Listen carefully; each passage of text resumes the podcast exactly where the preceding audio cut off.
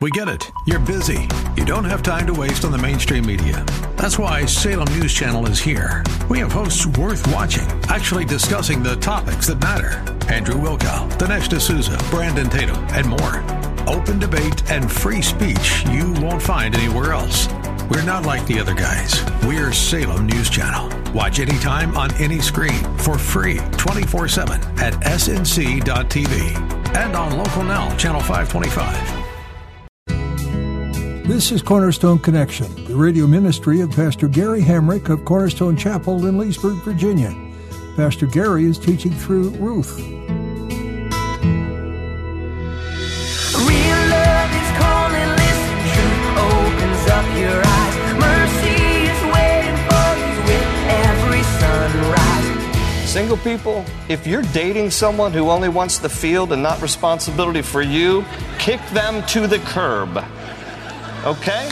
There are some people, they're only interested in the field. Do you know what I'm talking about? They don't really want you. Okay? Be discerning, be wise about that. This guy here's like, oh, but I, I thought it was a land transaction. I was all in. I, I got to take her. I'm, I'm not really into that. I got to marry her. I got to be committed. Ah, I don't want that. I don't want that. That's going to ruin my inheritance. No, no, thank you.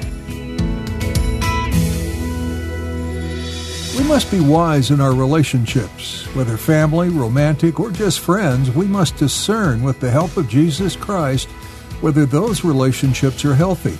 In today's message, Pastor Gary will encourage you to take a look at the relations you have with people, just as Ruth and Boaz did. You need to be attentive to God in the midst of those conversations with the people closest to you and you need to listen to God when you are making new acquaintances and starting new relationships. At the close of Pastor Gary's message today, I'll be sharing with you how you can get a copy of today's broadcast of Cornerstone Connection. Subscribe to the podcast or get in touch with us. But for now, let's join Pastor Gary in the book of Ruth, chapter 4, with today's edition of Cornerstone Connection. We're here in the book of Ruth. We're going to close out Ruth. We're going to look at chapter 4 together. So, just to catch you up real briefly on the book of Ruth, if you're jumping into our study at this point, really, this book is about a love story. It is a love story on two levels. It is a human love story between a man and a woman, between a man named Boaz and a woman named Ruth. But it is also a love story that is on a divine level, too. Because this story, and you're going to see it especially here in chapter 4 as we unfold this last chapter, is a love story that is a human love story that paints a picture of the love that God has for us. If you look in your Bibles from Genesis to Revelation, you will see in every book of the Bible Jesus revealed. And that is also the case for the book of Ruth. This is a wonderful love story where you will see the love of Jesus, God's love expressed to us. And so as we tackle this uh, last chapter together, you're going to notice right here in verse 1 a common uh, word. It's actually a couple of words in English, close relative, but it is one word in the Hebrew. And it is Goel. We've been talking about Goel because it is found 23 times in the book of Ruth, more times proportionally than any other times in any other book of the Bible. And again, the Goel was the nearest living blood male relative because God made gracious, gracious provision in his law to take care of widows. That when a woman was childless and without a husband, uh, a husband who had died, uh, God made provision uh, in the law to take care of that widow, and it was the responsibility of the nearest, the closest blood male relative to take that widow as his wife. Now, he had the freedom to refuse. Um, and there was a process by which he would express whether he wanted to marry her or whether he refused to marry her. Um, so he wasn't necessarily shamed uh, for not marrying her, but it was one of those kind of, you know, cultural pressure things like, okay, this is what the law requires. You ought to do this. And, and so this is a Goel. And there was an order of who was related in what particular relationship as to which one was the closest relative. And so the first order was the brother of the deceased man. Then it was the uncle of the deceased man. Then it was the uncle's son or the cousin of the deceased man. And after that, it was any other blood relative. Well, in this story, if you've been with us up to this point, you'll remember that Boaz was this kinsman redeemer. He was this Goel. He was this near relative, this, this close relative. And yet he realized he wasn't the closest one. So in the family tree, there was either, um, we know there wasn't another brother, there was probably either an uncle or a cousin, and Boaz was second or third down the line. So he says to Ruth, uh, I do want to marry you. She's already made it known. She's available if he's interested. But he says to her at the end of chapter three, there's someone closer in relationship to your deceased husband than I. And so Boaz has to clear this up. Boaz has to go to this more uh, closely related individual and ask, basically like first right of refusal. Do you want to marry her or not? Do you want to take um, possession of the land that her um, deceased husband owned or not? There were four primary responsibilities of the Goel, of the kinsman redeemer. The first was that he was responsible to buy a fellow Israelite out of slavery. This is Leviticus 25 48. Um, sometimes you would sell yourself as an indentured servant if you got yourself into debt. Well, a kinsman redeemer would come along and buy you out of slavery. Number two, he was also responsible as the avenger of blood to make sure the murderer of a family member answered for his crime. So, in other words, if if uh, somebody died in the family, justice would be served because the closest relative would make certain of it. The kinsman redeemer would make sure that whoever committed the crime would suffer the punishment and receive justice for it. Number three, he was responsible to buy back family land that had been forfeited, again, usually in the case of debt. And then the last one is really the focal point of our story, and especially this last chapter. He was responsible to carry on the family name by marrying a childless widow. Now, I put the reference up there for you, and I'm going to read it actually, De- Deuteronomy chapter 25. You can turn in your Old Testaments or just listen. But the reason I'm going to read this is because this plays out in chapter 4. So I want you to hear the terms in advance so you can understand what happens, because something weird happens in chapter 4. Uh, and so you'll understand it better if I read to you out of Deuteronomy 25. So here's the background on this aspect of the responsibility of the kinsman redeemer. So it's Deuteronomy 25, verse 5 to 10. If brothers dwell together and one of them dies and has no son, the widow of the dead man, okay, this is Ruth in this example, shall not be married to a stranger outside the family. Her husband's brother shall go into her, take her as his wife, and perform the duty of a husband's brother to her. And it shall be that the firstborn son which she bears will succeed to the name of his dead brother, that his name may not be blotted out of Israel. But if the man does not want to take his brother's wife, then let his brother's wife go up to the gate to the elders and say, My husband's brother refuses to raise up a name to his brother in Israel. He will not perform the duty of my husband's brother. And then the elders of his city shall call him and speak to him. But if he stands firm and says, I do not want to take her, then his brother's wife shall come to him in the presence of the elders, remove his sandal from his foot, spit in his face, and answer and say, So shall it be done to the man who will not build up his brother's house, and his name shall be called in Israel the house of him who has his sandal removed. Okay, so it was a disgraceful thing, but it wasn't an unlawful thing. You could say, I don't want to do this. You were just, you know, went through this whole uh, rigmarole. Now, what's the deal with removing the sandal? The deal behind removing the sandal is because you're basically saying, the land upon which I trod, I give up ownership of, or I, I do not lay claim to. So now give up your shoe to show that. And so that was how the transaction was sealed. So it was a little peculiar, but that's the way it went down. And I read that to you because you're going to see this happen short of the spitting in the face but you will see the rest of it happen here in chapter 4. So with that, let's take a look now here at Ruth chapter 4. It says now, Boaz went up to the gate, the gate of the city there in Bethlehem. And sat down there. And behold, the close relative of whom Boaz had spoken came by. Okay, so Boaz just positions himself there at the city gate, which was very common. The city gate was a place where the elders would typically gather. The city gate was a place where often uh, business transactions occurred, but it was also a place where it was uh, somewhat of like a courtroom. The city gate was a place where the elders would gather and settle disputes and arbitrate things. And so Boaz has strategically chosen the city gate for this particular contractual agreement where he's going to corner the close relative, the one who is closest in relation to Ruth and to her mother-in-law Naomi. Now this guy, the close relative, is not named in the story.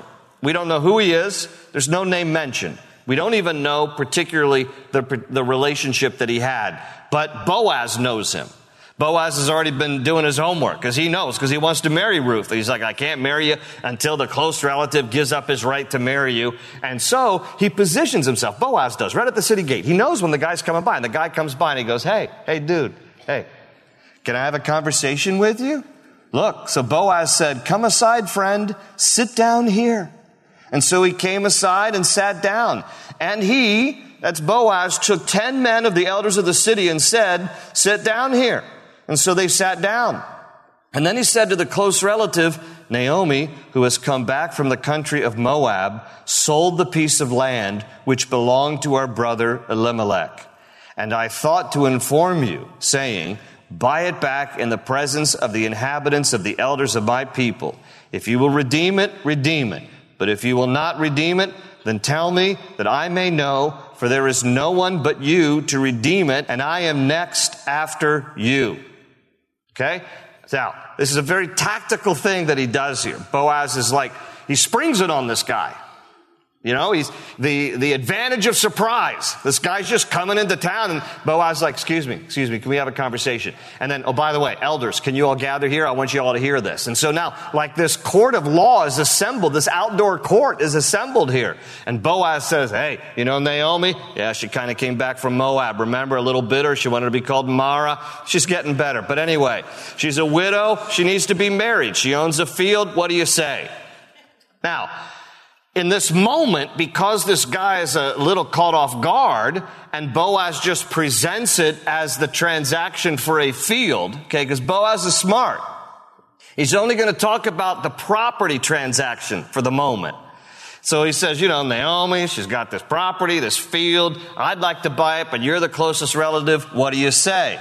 He answers there in verse 4, and he said, I will redeem it. Okay, now we don't know if Naomi and Ruth are like nearby listening in on this. If you know the whole thing is like staged where they're they, they're eavesdropping on this, we don't know. I suspect if they were eavesdropping on this, that at that moment when this guy says, "Yeah, I'll redeem it," like their hearts sank because Ruth wants Boaz to marry her, but this guy, this unnamed guy, has the first right of refusal. He goes, "Yeah, I'll redeem it." And then Boaz said, verse five.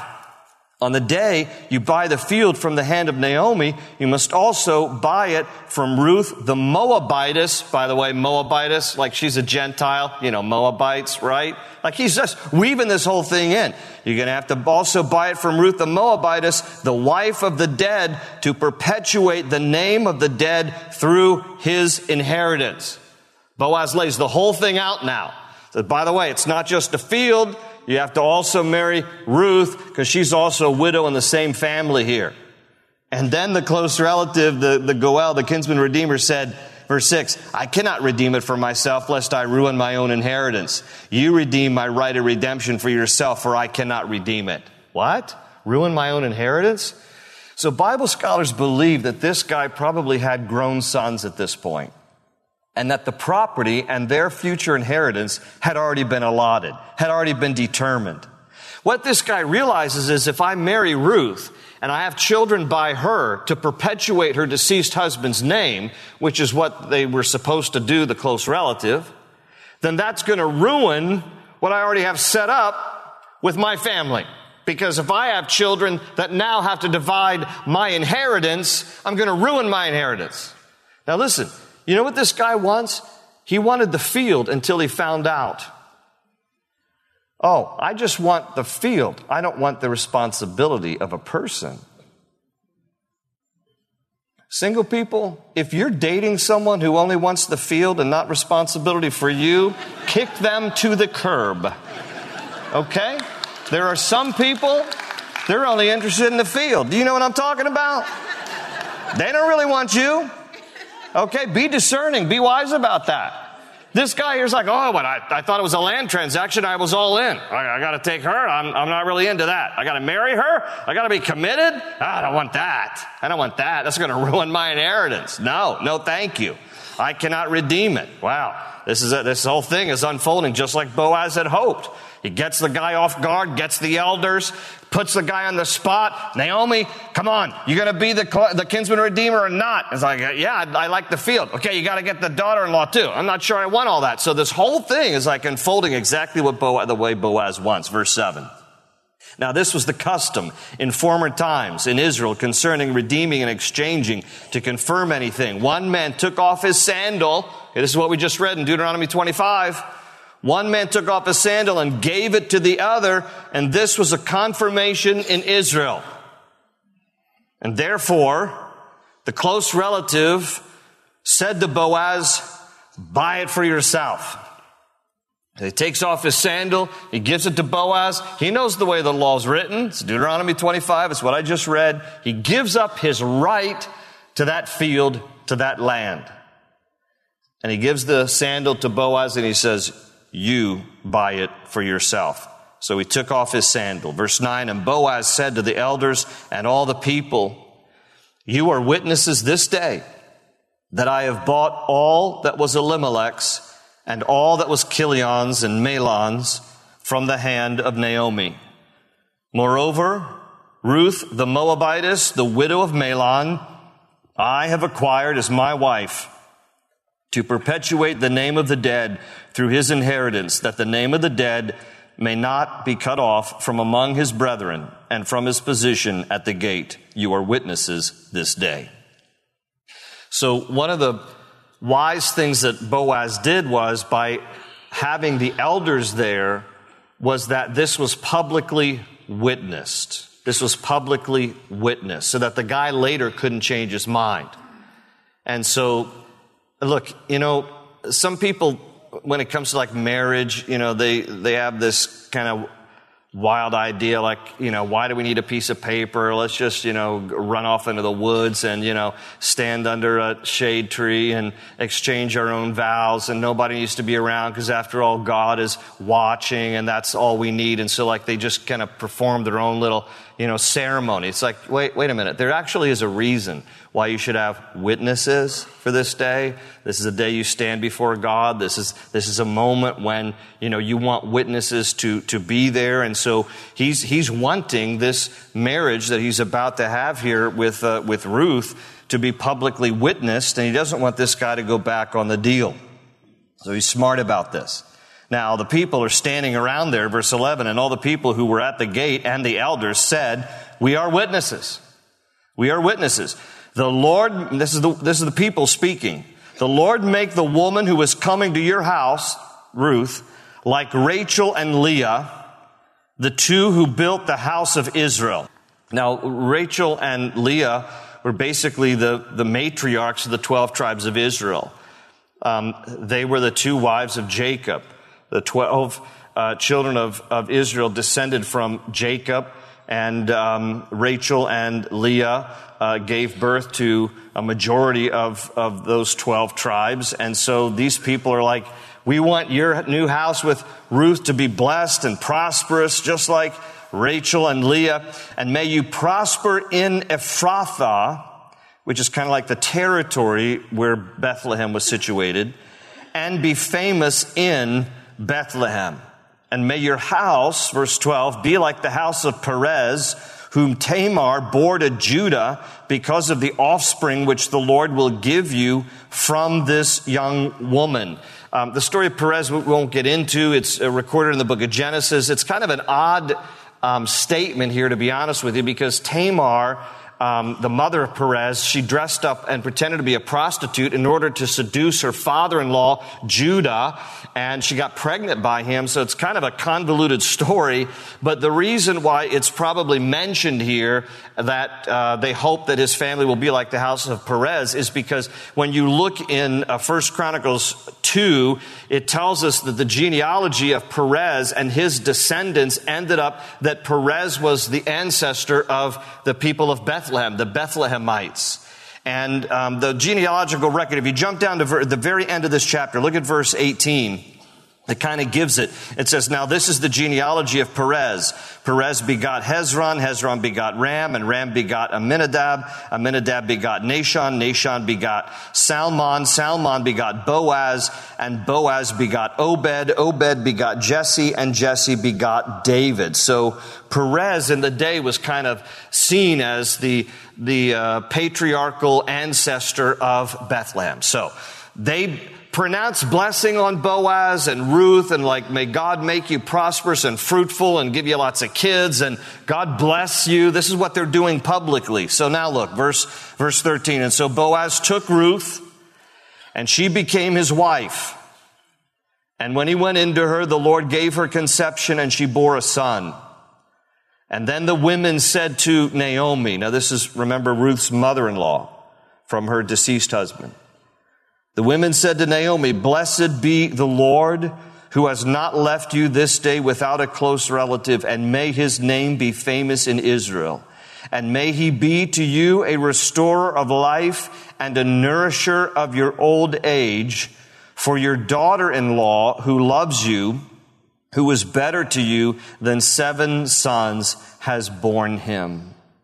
Then Naomi took the child and laid him on her bosom and became a nurse to him. Now, that verse does not mean that she literally nursed uh, the baby born to uh, Obed, born to uh, Ruth and Boaz. You know, she's elderly at this point. Um, the Hebrew word there is aman. It means to support, uphold, or nourish. It is never used in the scriptures for breastfeeding.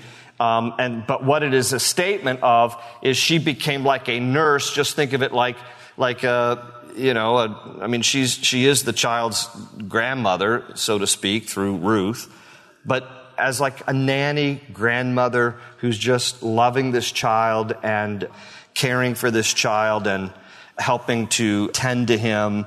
And so that's what that verse means. It, it doesn't mean anything, you know, unusual. Okay. Verse 17. Also, the neighbor women gave him a name, saying, There is a son born to Naomi.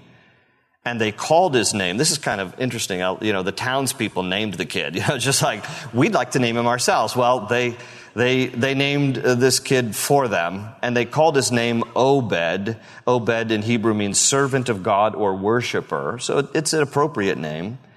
But notice he is the father of Jesse, the father of David. Okay, in the last few minutes, I just want to tie all this together, and I first want to put this little genealogical uh, chain. We can see what is unfolding here. Ruth and Boaz marry. They have a son named Obed. Obed gets married, has a son named Jesse. Jesse gets married, has a son named David. Okay? The genealogical record here is given for us so we can appreciate this story on multiple levels. Ruth is the great grandmother of King David. Now, what is even more powerful about all this is that 27 generations later, Jesus Christ is born from this very line.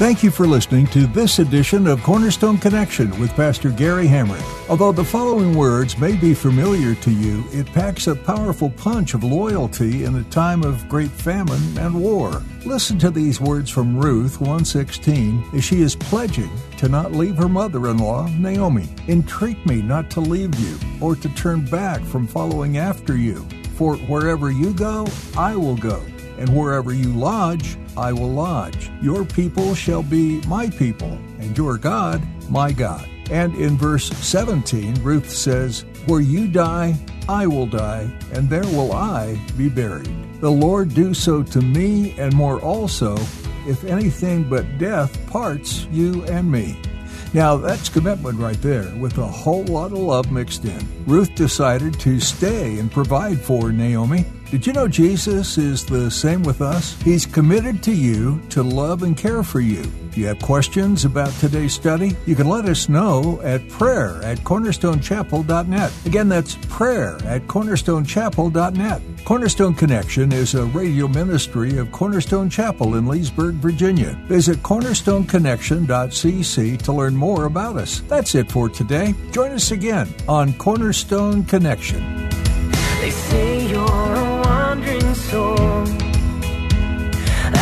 Got no place to go, but still you know